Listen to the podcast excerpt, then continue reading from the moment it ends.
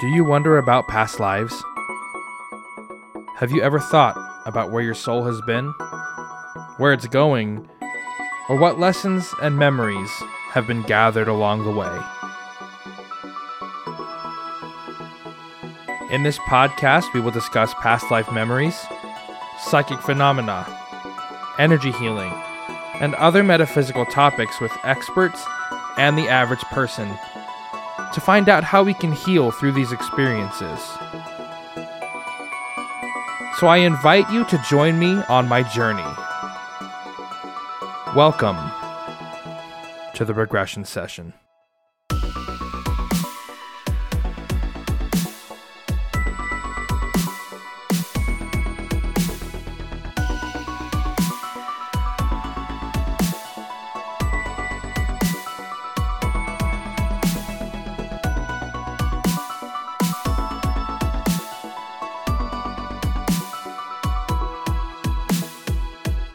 You didn't tell your wife you're going on a podcast? Wow.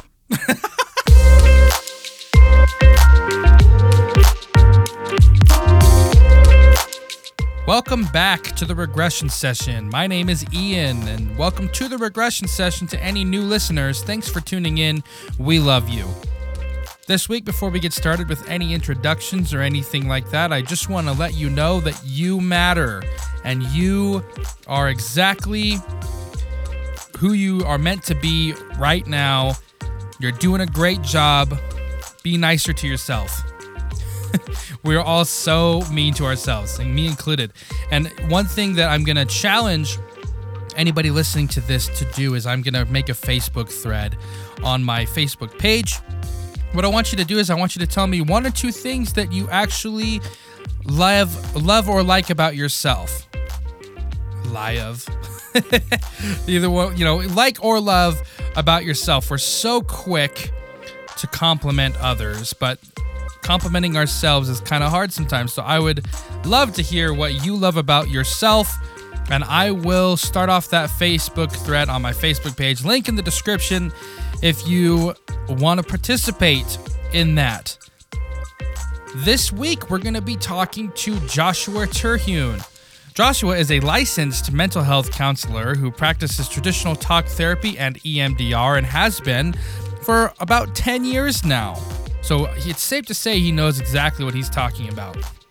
In this episode, we go over the benefits and shortcomings of traditional talk therapy and kind of talk about where the disconnect is between what I do and what traditional talk therapy does. And I really, I've been so excited to release this episode. Uh, me and Joshua, we covered a lot of stuff and, and we got really into kind of the nitty gritty of talk therapy. Um, I really hope you guys enjoy this episode. And without further ado, here is my conversation with Joshua. Hey, Joshua, thanks for coming on the show. Hey, thanks for having me. Absolutely, man. I've I've seriously been looking forward to talking to you about this in front of a massive audience to put you on the spot in as many possible ways as I can and just absolutely abuse your time. Uh, but before I do that, I would like for you, if you could, just tell my audience a little bit about you. God, that sounded so dumb. if you could tell my audience just a little bit about you, you know, who you are, your background, um, your field. Uh, we want to know about your, you know, what you do specifically would be great. Okay.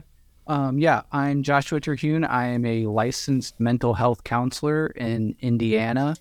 Um, I've been practicing for about a little over 10 years now. Um, specialize in depression and trauma.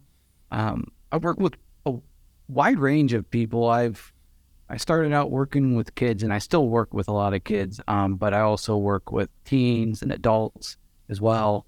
Um, trained in uh, EMDR, which is eye movement desensitization and reprocessing, which is uh, a version of reprocessing traumatic experiences, and um, uh, IFS, which is internal family systems, and that is um, a way to basically kind of understand, develop better insight into ourselves than others. So you know what you're talking about then. Like you you're a professional, you're an expert. Yeah, I mean, yeah, I, I I've testified in courts a lot of times, and they they seem to think so. So there you go. That's good enough for me, man. So for you and my audience, I've you already know why I asked you to come on here, but let me uh-huh. explain to my audience like why is a person who isn't necessarily into the metaphysical stuff. You're not into any of that.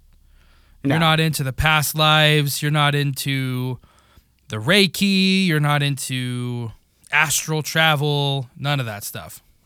I've heard of Reiki. I, I don't know much about that. I'm interest. I'd be interested to learn more, but other stuff, nah, not really.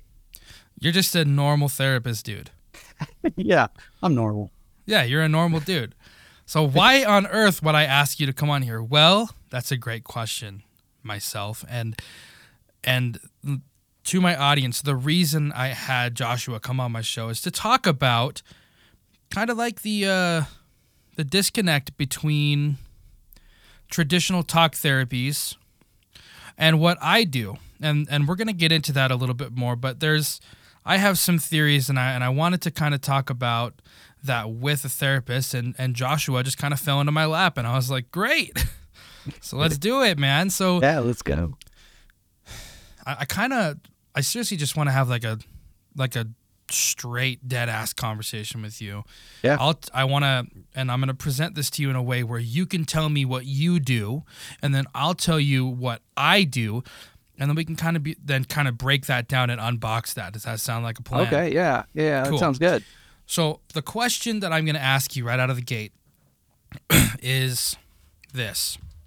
Sally comes to your office and Sally has clearly has trauma that she wants to work through. She comes in, she tells you, "Hey, I've got trauma from from whatever.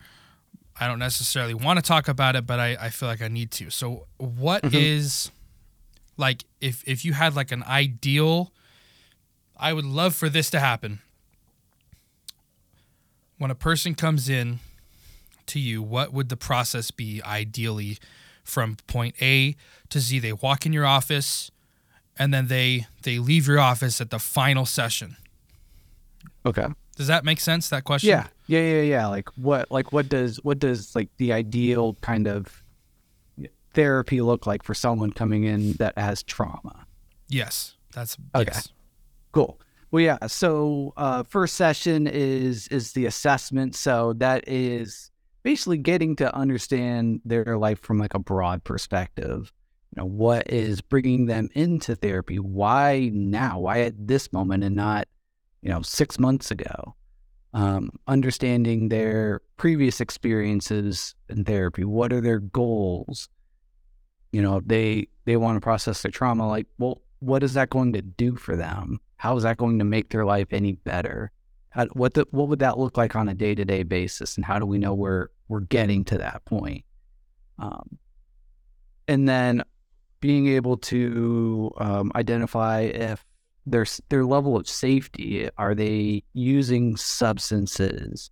Are they at risk of like say we start processing trauma and they go back to using heroin and overdose like that's we, we need to make sure that they're stabilized first or if they start processing trauma and they're actually in an abusive relationship and then you know confront their abuser that might not be a safe situation to process trauma in that moment.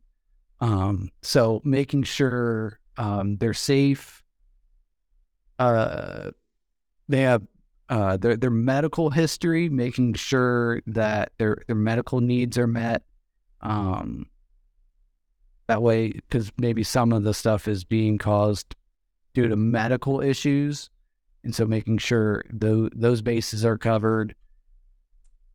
Um, trying to think what else. That would be like the first session, understanding like what specific uh, traumas that they are wanting to reprocess, what sort of um, stress management and coping skills that they have, um, assessing their, their readiness to to go there. Because um, sometimes need to do like some stabilization work uh, to help them get to a place to where they're strong enough to start going through the deep stuff. Um, and so, so making sure that they're stabilized, first step. Second step is reprocessing, going through all the icky bits and getting it all out, basically desensitizing them to everything that's happened. And then the third phase is either installation or integrating the trauma, install, uh, installing newer, healthier, more adaptive beliefs about themselves and others. And then and they're ready to, to fly the nest and, and conquer the world. Okay, so I got you. Safety is definitely a priority. I, I totally agree with that. I have a lot of up and coming uh, regression and hypnosis practitioners that listen to my show. Um, I can't stress this enough. Make sure that your client is in a safe place and is in a safe position to be doing this kind of work. Yeah. And that's that's a huge priority. Um, so thank you for saying that. And then the yeah. second thing you said was you want to get them or you want to make sure that they're at a point or get them to a point to start to process the icky stuff is what you said. Yeah. So what does that look like? What does processing the icky stuff look like? Like, what is it that you're trying to get them to do?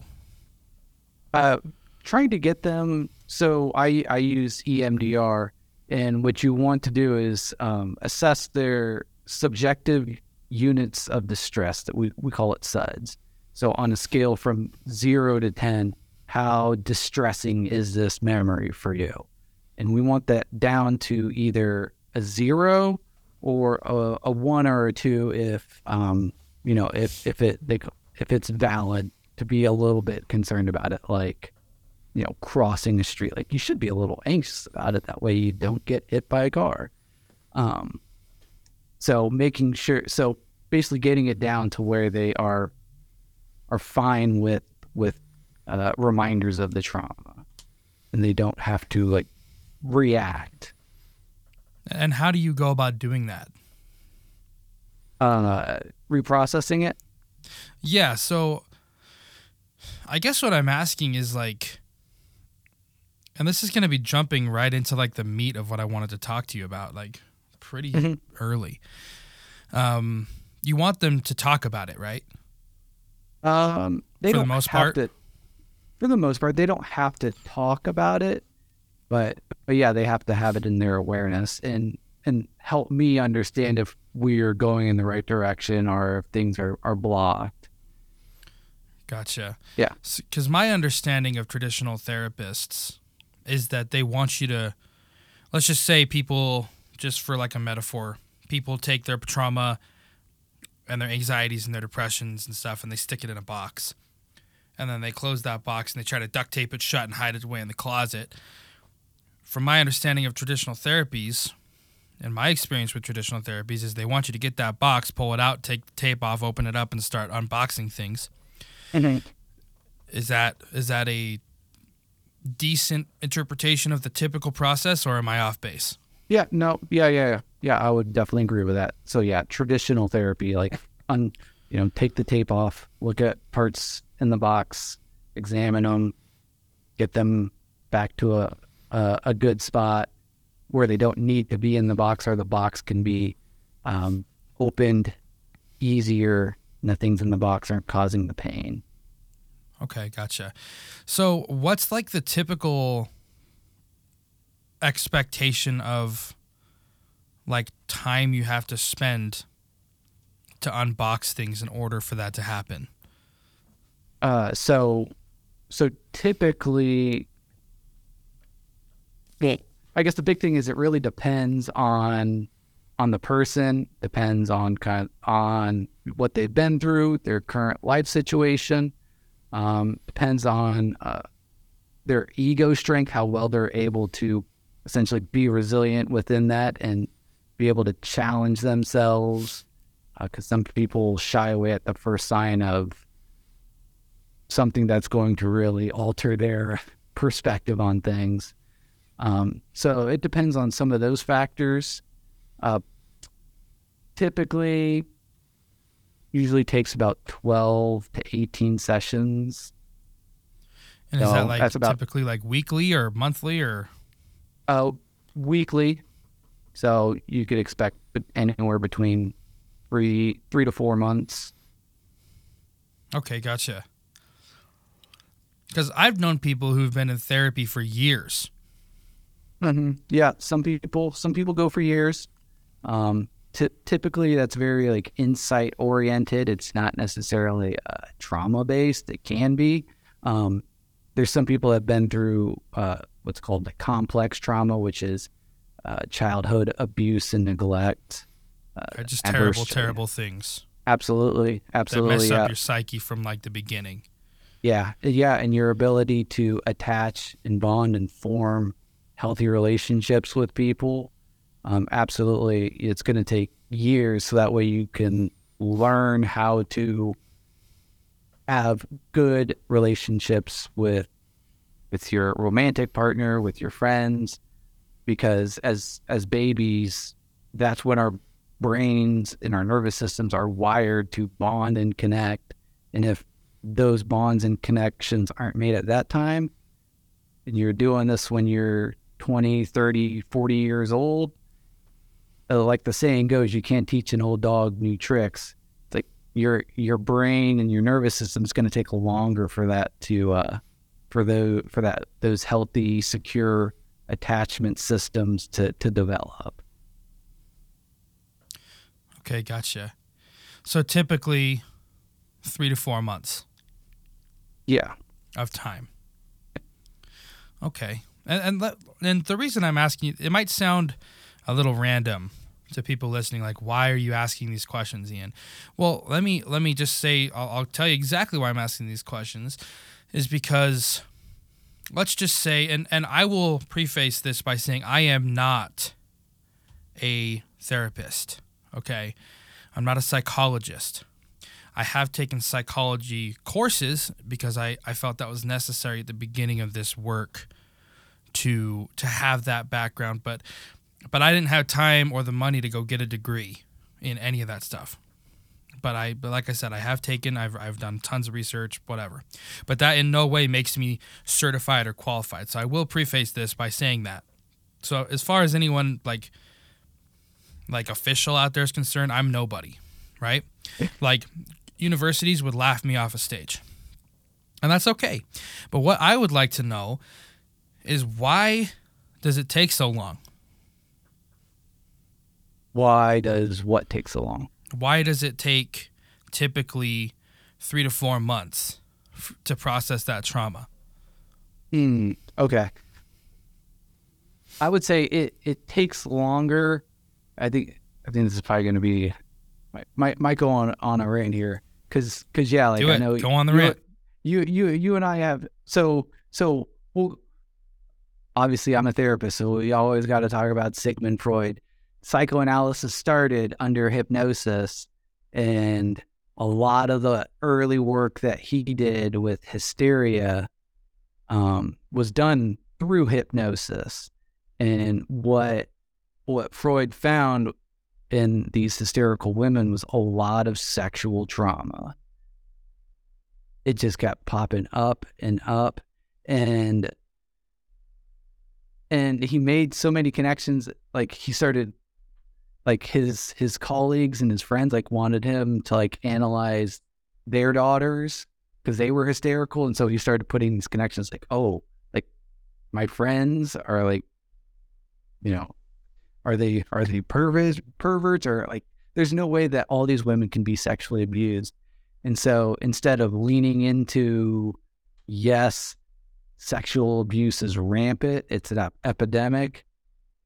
He went the other way and was like, "No, the they're they're lying, they're making it up," and so he uh, moved away from hypnosis into more the the free association uh, type thing, and and it, it's been taking longer because hold on, uh, it it takes longer because hypnosis has really helped with developing a focus into your internal experience, understanding what's going on and where it's coming from instead of having that internal critic in your head of saying, no, don't say that, or being distracted. It essentially lets your, your subconscious go where it needs to go and find the healing and get rid of the, the traumatic infection. And what what researchers have noticed is hypnosis has has ebbed and flowed and it has to do with war. Uh, it came about in World War One, World War Two, the Korean War.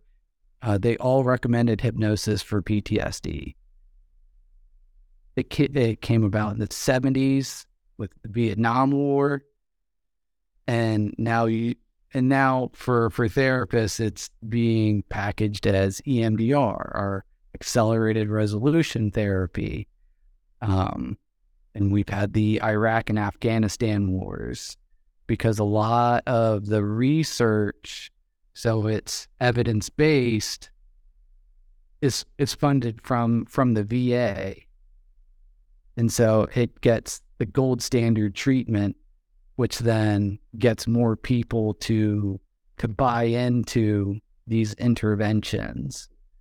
So so then it gets enough support for for therapists to be trained in these interventions and for potential clients to start asking and requesting it and for insurances to to reimburse for it so in order to like practice these things with people there has to be some kind of a legality uh, check on it right? Like the government or or whatever ruling body has to come in and say okay you know what? This is approved. We've done some you know quote unquote research on it and we uh-huh. can now prove this to be used for clinical purposes right? Mm-hmm. yeah yeah you have to be trained in it bare minimum Ideally, they want you to be certified, but you know the treatment needs to be evidence based and shown to work, or insurance won't pay for it because it's like, oh, you're just wagging your finger around and you're wasting our money. Like they won't pay for it, and then yeah, not nothing's gonna happen. I get you. That makes sense to me. And so this is gonna sound like really shitty, but from from the outside, like as a person who's looking at it from the outside, it just kind of seems like a money mill. I mean, I really wasn't like trying to go there, but it's capitalism. Right, yes. because you have people the the plain and simple truth is you have people, not everyone, right? Uh, uh, there's still some of that stuff that goes on where where I'm at too. Mm-hmm. Yeah, right? yeah, yeah, it's, yeah. There, yeah, there does need to be like regulations and oversight to make sure people are practicing in, in ethical and safe and effective manners. Absolutely. Yeah, and there's definitely a you know a lot of people try to do the whole money mill thing here in in this kind of a bubble where I'm at of like past lives metaphysical hypnosis stuff like that. And really, there's not really any regulations regarding hypnosis anyway, um, in, at least in America. And but but at the same time, you do have a lot of people that that do practice it ethically, or at least try to to the best of their ability. You know, mm-hmm. and yeah. they get crazy good results right? And yeah. they're only charging like for the most part. Like I feel like the most common thing that people charge is either like some people will charge as low as fifty dollars, and some people will charge. There's some people, and these are the people that I don't really care for. Is the people who charge like 500 600 dollars a session. Mm-hmm. But you know the con like the middle ground that most people charge is like 160 bucks. Okay. Because they have to make a, they have to, you know, people got to pay their bills, and I'm I'm all about that. Absolutely. I'm all about it. But but you know, they get crazy good results for the most part. You know, we I've had you know, obviously like I said, I'm not qualified to diagnose anybody.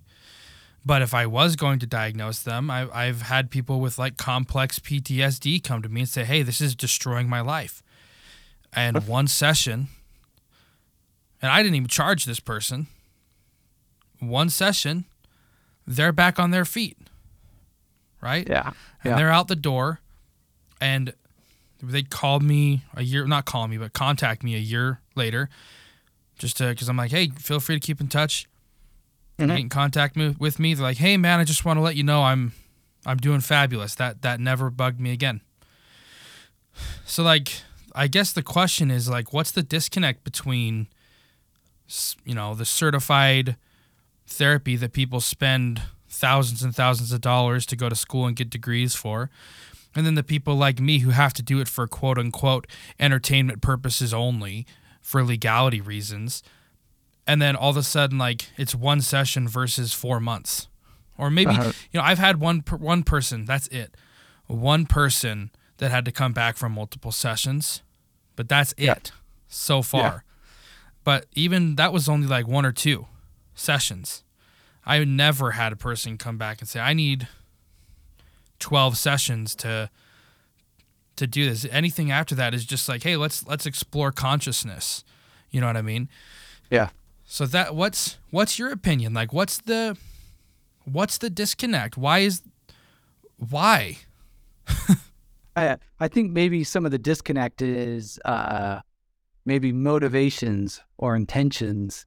People coming to you, they are expecting it to be done and over with relatively quickly, one two sessions, whereas the expectancy for for therapy is 12, 18 months or years.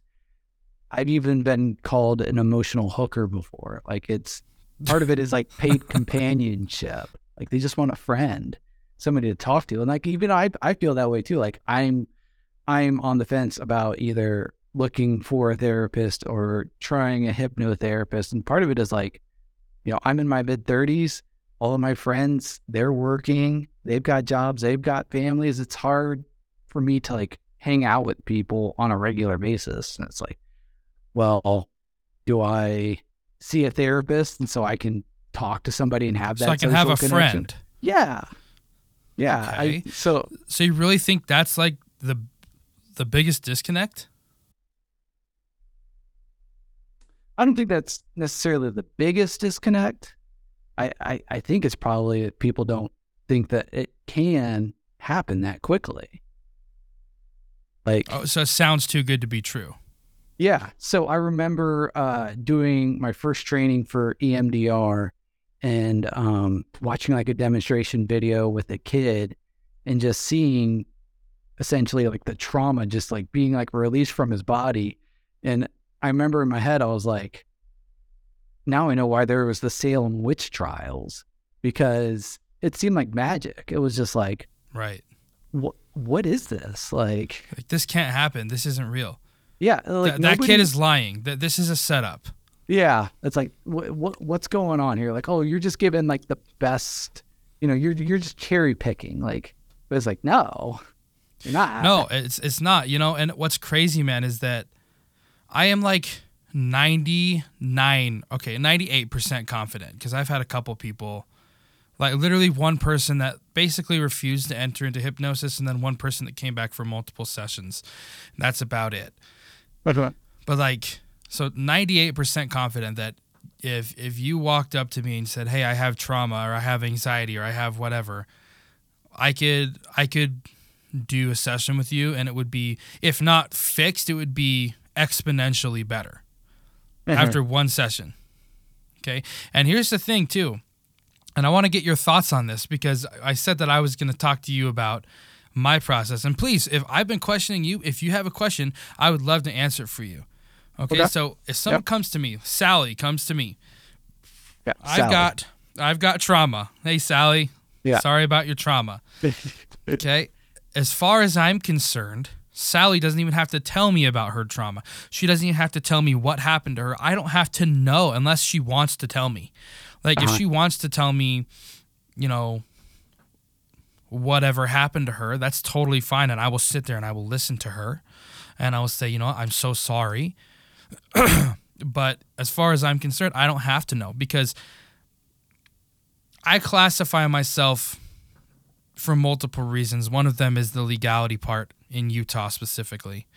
Um, as a like a transformational life coach, right? Okay. And Yeah. as a transformational life coach, I am not a therapist, and I make this extremely, extremely clear. I am not a therapist. I make people sign a waiver acknowledging I am not a therapist. This is not what this is because essentially the difference between a therapist and what I do is a therapist and this is just my opinion they will they will have you or the goal is like we kind of talked about to spend a little bit of time unboxing that trauma and spending time in that trauma and breaking it mm. down and and like you said desensitizing you. So you're going to spend time looking at that and those people are trained in psychology to try to avoid triggering people and all that stuff right? And what what I do is I don't even focus on what happened. All I focus is how can we move forward? Because I don't have to know. And I'll explain why if you if you want to know like my reasoning behind this. Yeah, sure. Okay. So essentially to me, I look at it like this, and, and I think that this will make a lot of sense to you because I've been looking at how to present this in a way that's easily digestible for skeptics. Right? Yeah. Yep. So let's start from the beginning. For forever, for eons, thousands of years, humans have lived in this world physically, right? It's been all about pure instinctual survival. We've had to struggle, we've had to fight, we've had to scrape by and get food, we've had to fight disease, we've had to stay warm, all that stuff. And then recently, we've got to a point as a society where, okay, now we don't really necessarily have to scrape by every day. You know, obviously there's exceptions out there. But for the most part, at least in the Western world, most people have it way better. Even the poorest of the poor here have it way better than the poorest of the poor did a thousand plus years ago. And so now we start to realize hey, you know what? We're not just experiencing this world physically, we're also experiencing this world mentally. And that's where we see things like, oh, you you had you got uh, your psyche was messed up as a kid, right? All these mental connections got messed up as a kid or whatever. Like you have PTSD, that's all like it messed up your head, right? That's like a common thing that people will say is like, oh, that messed with your head. Uh-huh. But what really people exist as in this, oh, let me just start over on that. So, really, how people exist in this world is physically, mentally, and energetically slash emotionally, right? So we have I use energetically and emotionally as the same thing because to me Yeah. emotions are energy. And I'm Yeah. sure that you could see that like where's the most common place people get like all pent up because of stress? It's their shoulders, uh, typically. Yeah. You know, people will like do this or they'll like clench their jaw. Yeah, so it, it's actually energy. And so, Yeah. and we can call it emotions, we can call it energy. I just use those interchangeably. So that's the context. And the way I look at it is the human body is designed to disperse things throughout your entire body and your entire system and remove waste. It's designed to do that. We can look at that as, you know, we have a circulatory system, we have a respiratory system, uh, a digestive system, um, a nervous system. I don't know if I already said that. We have all these all these different systems. Like the main four I can think of, I think I just named. I don't remember. But anyway, we have all these systems, but what people don't actually realize is we have an energy system or an emotional system too. And just like how you can get a blood clot in your um, circulatory system, you can get an emotional clot or emotional block or an energy block. Yeah. And people can actually manipulate their energy. Okay? You with me Yeah. so far? Yeah.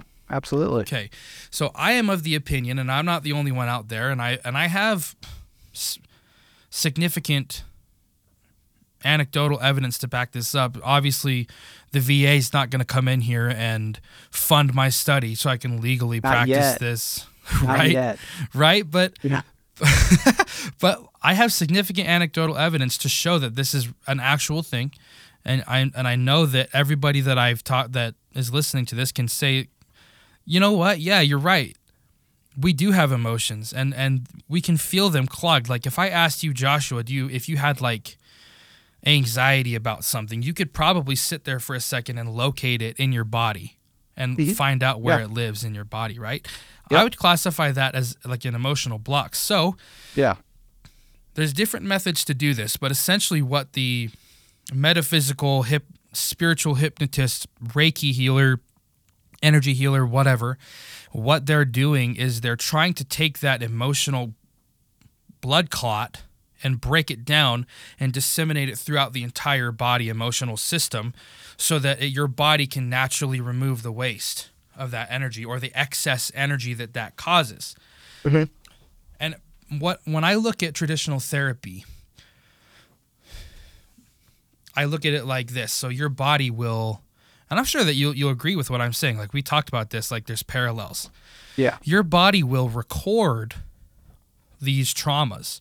Your body will record these energetic imprints or files or whatever. And I talked about this on my podcast with John Povey um, before this episode.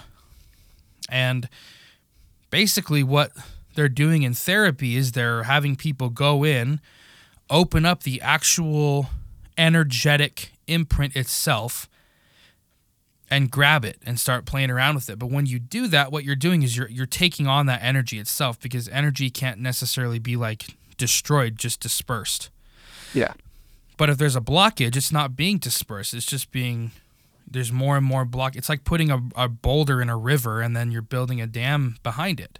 Yeah. So they're just pulling out this energy and it's and a lot of the time that's I feel that that's why it takes so long is because you're playing in that energetic wound. The goal is to take that boulder out and then safely disperse the all the water that built up behind the dam Yeah. and disperse it into the into the system that it was designed for.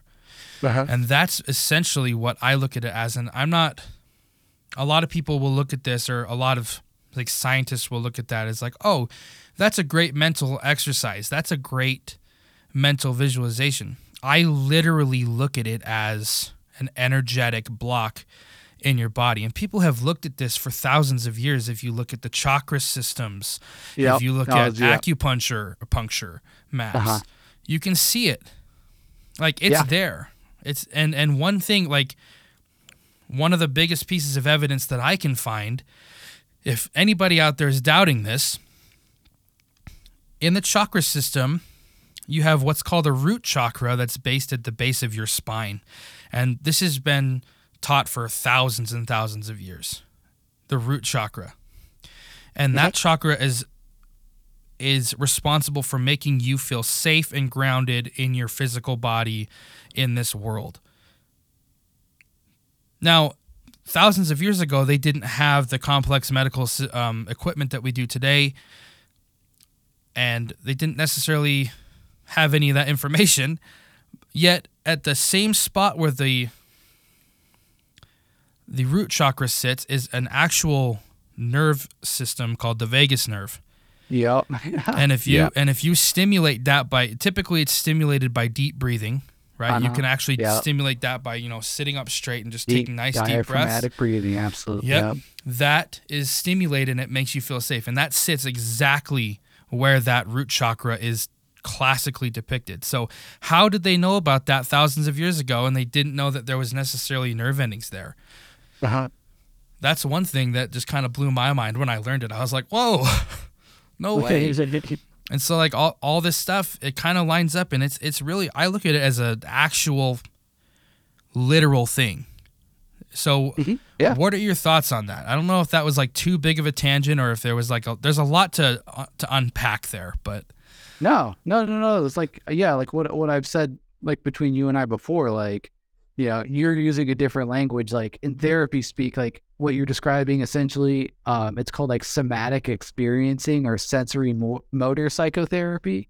So there's kind of two different ways of processing. There is top down, which is like the top of your brain, basically using thoughts and then using thoughts to access your feelings and access your bodily, uh, your body, accessing your spirit. But basically, I think, therefore I am. Whereas, like what you're describing is a bottom up processing, which is noticing your body, where those those blocks are, and then paying attention to them and having having that awareness come up into a thought to be able to change those. Does that make sense? It does. Yeah, absolutely. Okay. I know I'm picking up exactly what you're laying down. I'm I'm I'm Yeah. I totally I get you. Okay, cool. Cause yeah, like I'm, I'm, I'm not, I have a little bit of training and education in somatic experiencing, but that's not like my forte. But with, with EMDR and um, internal family systems, they do ask you, uh, some people are top down pro- processors and some people are bottom up. And so, you know, it's like, where is that in your body? Is it moving? What's, what's its shape? What's its quality? What's its color? Um, does it have words? yeah, I mean, the body is extremely important. Um, but somewhere along the lines, you know, uh, we, therapists, human beings, Americans have forgotten that. So, so yeah, what, as a and and a question I want to ask you is like, and this is might be like I don't know if it's a complex question or if it's going to be a complex answer. So there's the disconnect for me comes from I think in my opinion anyway the disconnect is this like the difference is that we in the bubble that I'm in we understand consciousness differently or we perceive consciousness differently than the scientific oligarchy. Mm-hmm. Mm-hmm. I, yeah, I, I that's the word I would use to describe like the tenured scientists that run the scientific community is like the scientific oligarchy, the people who hold the tenure, the people who control the funding. The power, Those the people resources. Yeah, Yeah, exactly. Those people, they understand consciousness or perceive consciousness differently than we do. And because, and I do. And, and the way that I perceive consciousness is non locally, right? Um, does that make sense or do I? no, I- no, I, I, I, I don't, I don't understand. Okay. so Um, let's see. Are you familiar with the concept of materialism uh, vaguely, as far as like psychological materialism? that basically has to do with like observable, like possessions. No, that- no. So I, I I learned this when I went when I took the psychology class from Yale.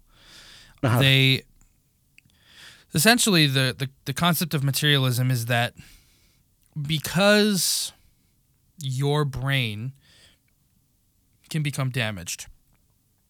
And Oh. when you experience brain damage, your personality can change. I haven't. it means that your consciousness is housed in your brain. Right? So when you die, your consciousness goes away because it's housed in the brain. And that's the first thing that they taught me when, when I took that class from Yale. They're like, yeah, so uh, there's, you know, your brain is is the seat of your consciousness, basically. Okay. That's a com- that's a concept called local consciousness. Okay. So essentially, like you are your body, right? Yeah. Like your whole existence is housed in your body.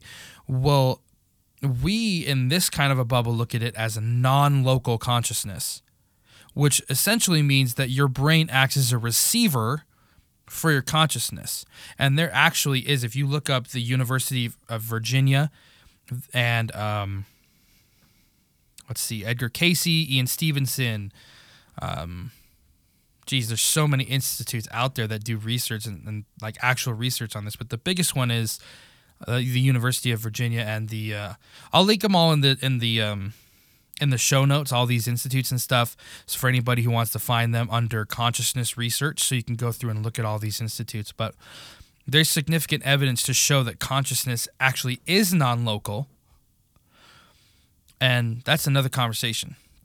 But that's where I think the disconnect is is the actual perception or understanding of consciousness.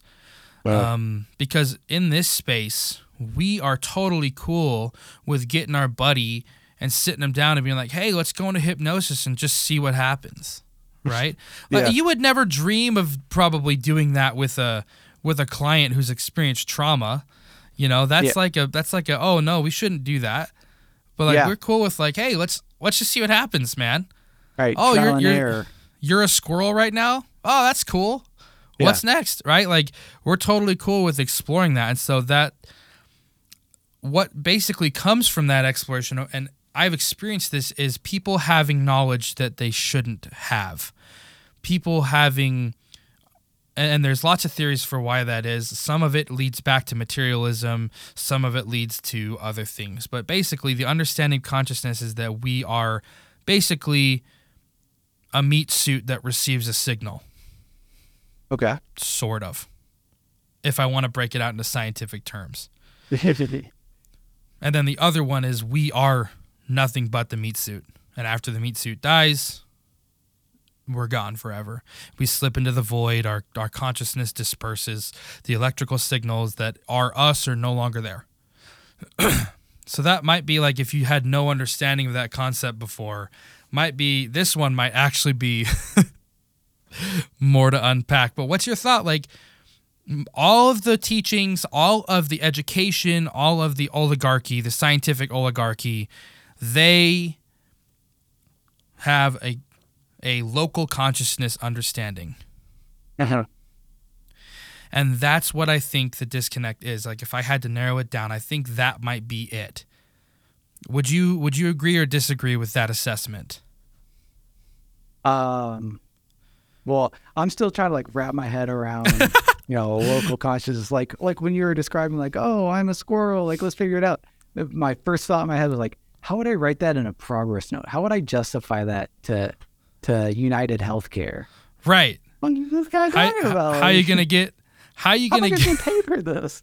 Yeah, how's insurance gonna cover this? Yeah, exactly and that's exactly the problem is like like these people they're so clinically like we have to figure out like how to deal with this meat suit yeah, for lack of a better word like we have to Hey. figure out how to fix this broken meat suit whereas like me i'm like oh there's a block in your signal we need to Yeah. fix your signal yeah, and Yeah. that's like the biggest difference i think and and me presenting it to you that way what's your thoughts yeah. I mean, it'd be like, how how could how could that be measured? right and that's the problem Right. That's the problem is we don't have well I'm sure we do have the technology to somehow quantify it. I I personally believe that it's quantifiable. I really really do. But Uh-huh. I mean like I said earlier the VA is not going to dish out 70,000 a $100,000 to do a research study on someone who's going through energy work or doing Reiki because they're like, that's a waste of time. We have Yeah. real meat suits to fix here. You know? maybe, maybe if you package it in a in a more concrete, structured way, they could get behind. Kind of, you know, pretty up some of the words. Because I mean, EMDR is, you know, it it seems kind of woo woo stuff, but like they were able to, you know, manualize it and and use kind of these fancy words like, oh yeah, sure, let's do it. So it's like, And and that E EMDR stuff, that's at the top of the rabbit hole, man. I, I tell you yeah, what, I know. That's Well, at the that- very that's- tippy top. That's at the entrance.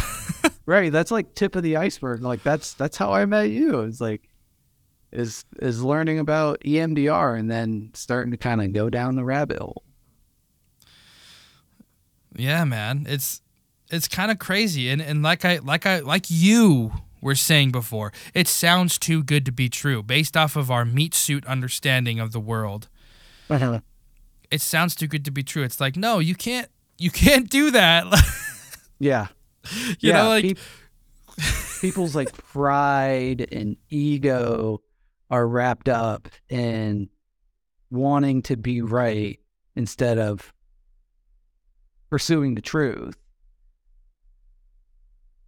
People have I mean, think about me like I've I've been doing this for 10 years. I've invested probably tens of thousands of dollars in trainings and educations. And it's like, oh, well, there's this other stuff that you could have been doing all along that could have been more helpful. It's like, no, I don't I don't want that to be true. Like that makes it's like I would feel like an idiot. Like I I know that that's not necessarily the case, but like that's like a knee jerk, like selfish reaction of like, Oh my god. It's it's the ego thing, and you know you Yeah. mentioned that before I started recording is like clients getting stuck in the ego, mm-hmm. right? Yeah. And, Yeah. and people get stuck in their ego all the time. Absolutely. And yeah, like I'm a huge proponent of therapists seeing their own therapists or get doing their own work because you'll project your self-limiting beliefs onto your your patients if you don't get that in check. I don't think you can get better in one session. Then I'm not going to experiment with these type of things. So so then it kind of becomes a self-fulfilling prophecy. And in your 10 years, would you say that you have believed for the longest time that people can't really get better in one session? That's not really a thing for the most part, or would you disagree with that? Um, so I think maybe before I would think that people could get better in a session that or they, they get what they need to to get back to whatever level of functioning they're okay with. Um, but I think the level of difference, like a radical change within one session, no, I wouldn't have believed it.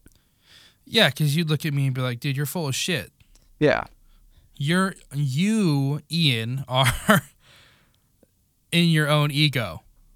You're trying Uh-huh. to get you're trying to get famous. You're trying to you're trying to get money from people. You're a Yeah. scammer. Yeah. Yeah. Yeah, I was there too, man. I really was. Like, because when I was, I've mentioned this before, I grew up Mormon, right? Uh-huh. I went from like full on, all in Mormonism, right? Uh-huh. Like worshiping Joseph Smith to God's, there's no God. There's, you know, we, we, we are the meat suit. I'm never going to see my family again after we die. And once I die, I'm slipping into the void. And then I slowly started looking at the evidence based stuff. And that's Uh-huh. kind of how I try to present my content too. And like these concepts is is like from a, a practical point of view, like like from point A to point B.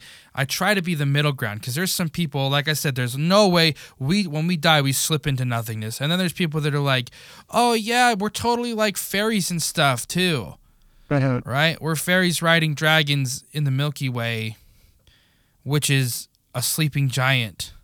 I don't know. Yeah. I'm just coming up with that stuff. But there's like woo woo people. Like they're they're seriously like some like way far out people out there. And there's nothing wrong with that.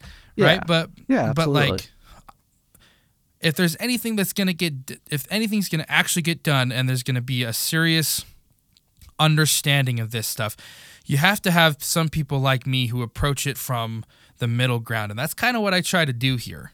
You know what I Mhm. mean? And it took me a long time. So I totally understand like that train of thought of like, there's no way. But then you look a little closer and you're like, actually, why haven't we been doing this forever? Yeah. you know?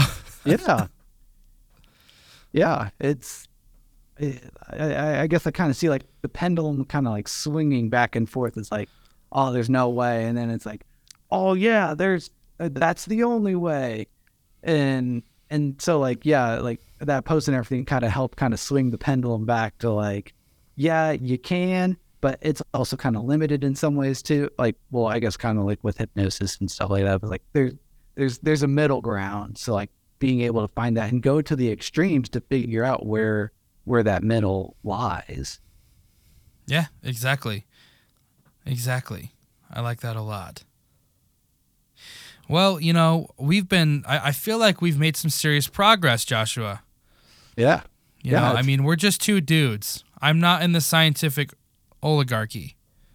and i'm not in the spiritual anarchy Anarchy. yeah uh, Well, that's that's not. I'm offended. No, I'm just kidding. I'm not offended. Well, um, geez, It's- I don't it- even know where to go it from seems here. chaotic to me. i mean Well, right. It, w- it would seem chaotic to you because it's like you paid all this money for education, and and it's there's like steps you have to follow. Yeah I get you, man. I'll have to do one of these days. I'll have to show you a session like Yeah. how I would approach it, and and we'll and we'll report back right? Yeah, I, I, I, I have I have a good feeling like the things that you do are probably pretty similar to some things therapists do. No, there is. There's a lot of overlap. It's just Yeah. really it's the understanding and one thing that I'll mention before we kind of wrap things up is like when you when you look at energy work like humans emit energy Yeah. right you can measure it already through EMF meters electromagnetic Yes. frequency meters I'm sure you've, you're familiar with those Uh-huh. lots of other ways that we like heat we Yeah. emit all kinds of different energies but also when we when we're interacting with each other we emit um i'll just call it emotional frequencies. Yeah. and our understandings of things like like your understanding of like you said you could project that. And that energetic frequency of that projection or whatever you want to say it is can affect the direction that your session is going to take. So if if we would if we could quantify it it would be the best thing. But if like if if the therapists out there would start to understand that there is this energetic network inside of you, you can call it the chakra system, you can call it whatever you want. But if uh-huh. therapists would start to understand that there is this actual, I believe it's quantifiable energy system, and that we that we are non-locally conscious, then I think that we would make some more significant progress. Yeah. Yeah. I, I, I think that'd be a really awesome step. Yeah. I mean, like, you know, I'm I'm vibing with with what you're saying, and I, I think a lot of therapists would would believe that too. Um, yeah, it's just getting getting getting people to uh, I keep coming back to capitalism, buy into it. Like, Yeah, getting people to buy into it, getting people to take the time out of their day to listen to it. and and be able to swallow their ego or their pride and know explore something that might be a little different. Exactly. And in the spirit of exploration and coming across new things and new content, Joshua, you have a website. You're Uh-huh. getting your name out there as a content creator. Let's what do you got going on? Let's talk about you for a second. Yeah, so I'm leaving a group practice and I'm opening up my own private practice. Uh, website is www.joshuaterhunecounseling.com. Um, yeah, trying to figure out my voice uh, and make you know, mental health and therapy accessible to everybody. So, Beautiful. And is that the same place where you have your blog and stuff, or do you publish that Yeah. in other places? yeah, yeah, the blog blog is there. Um, thinking about either doing other sources of content, podcasts, videos. Not sure yet. Not sure. We'll see what happens. Right on, man. Links to everything that I talked about today that I mentioned there would be links for will be found in the description. And Joshua, I'm totally going to put you on the spot, man. Do you have a message that you could leave or that you would like to leave for my audience? Um. Well, I I remember what I had said to you uh, when we had our 15 minute uh, phone conversation uh, about religion being the defense mechanism of the religious experience. Some of, the, some of the best things in life can't be put into words or thoughts. It is what it is. Feel what you feel, know what you know, be what you be. That's a fantastic message, Joshua. Thank you so much for coming on my show and having this You, Ian, conversation. yeah. This was It was awesome. a it was seriously I feel like these last few episodes I've been all over the place.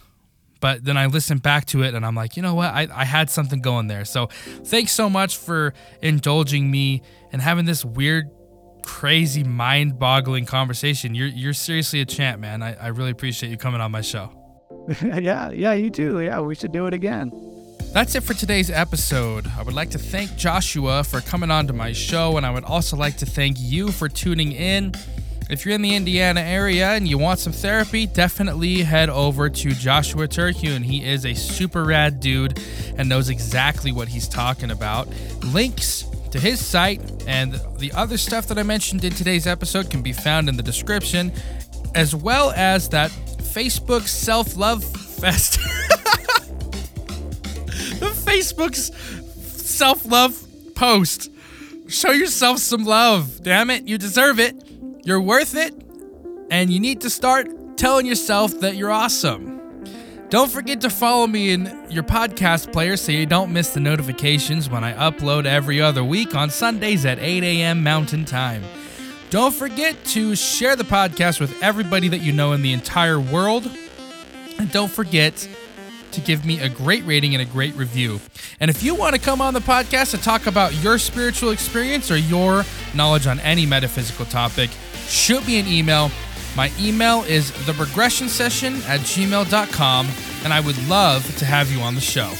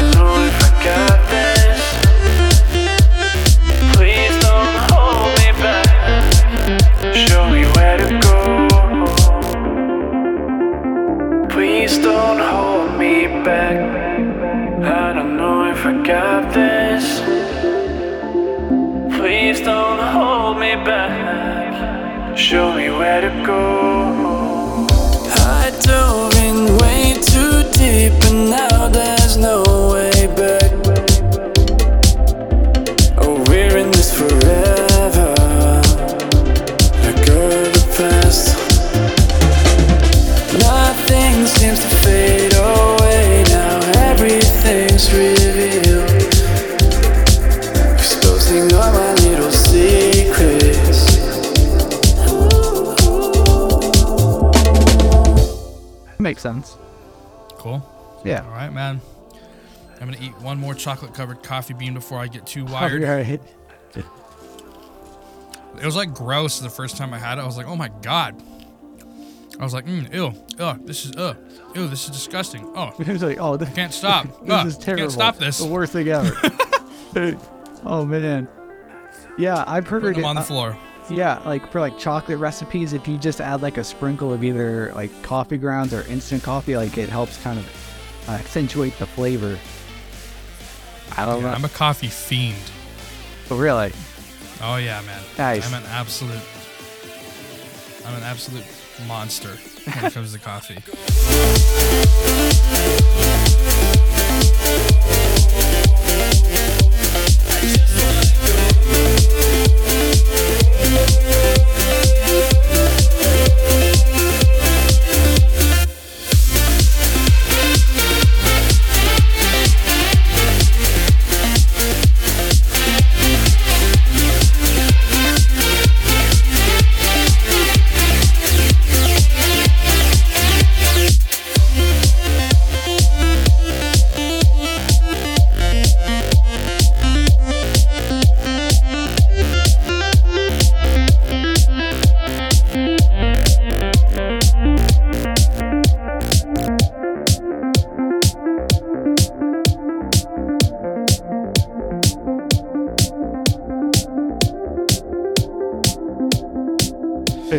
to drink like six cups a day.